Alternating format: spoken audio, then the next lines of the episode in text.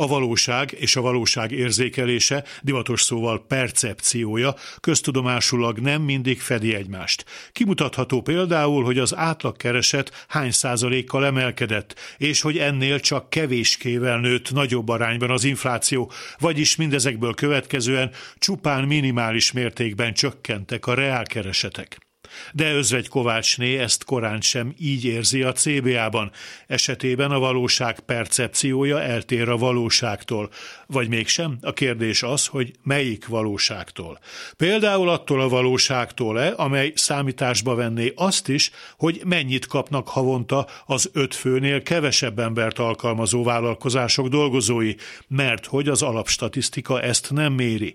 Meg hogy mennyit kapnak zsebbe a minimálbérre bejelentettek.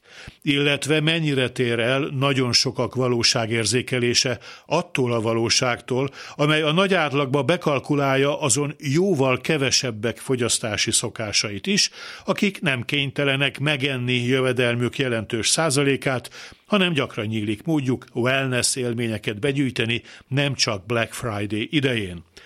Ahány számítási szempont, annyi valóság. A tisztességes médiának pedig az a dolga, hogy ne elégedjen meg azokkal a hivatalosan közzétett adattermékekkel, amelyek mondjuk így előfőzöttek, fogyasztásra kész állapotban mosolyognak az úgynevezett közmédia polcain, csak be kell tenni a mikróba. A központilag irányított valóságérzékeltetés legfőbb hazai műhelyéről, az em té vé á-ról egy keményen jobbos újságíró most egy tévévitában kimondta, hogy az voltaképpen félkatonai szervezet.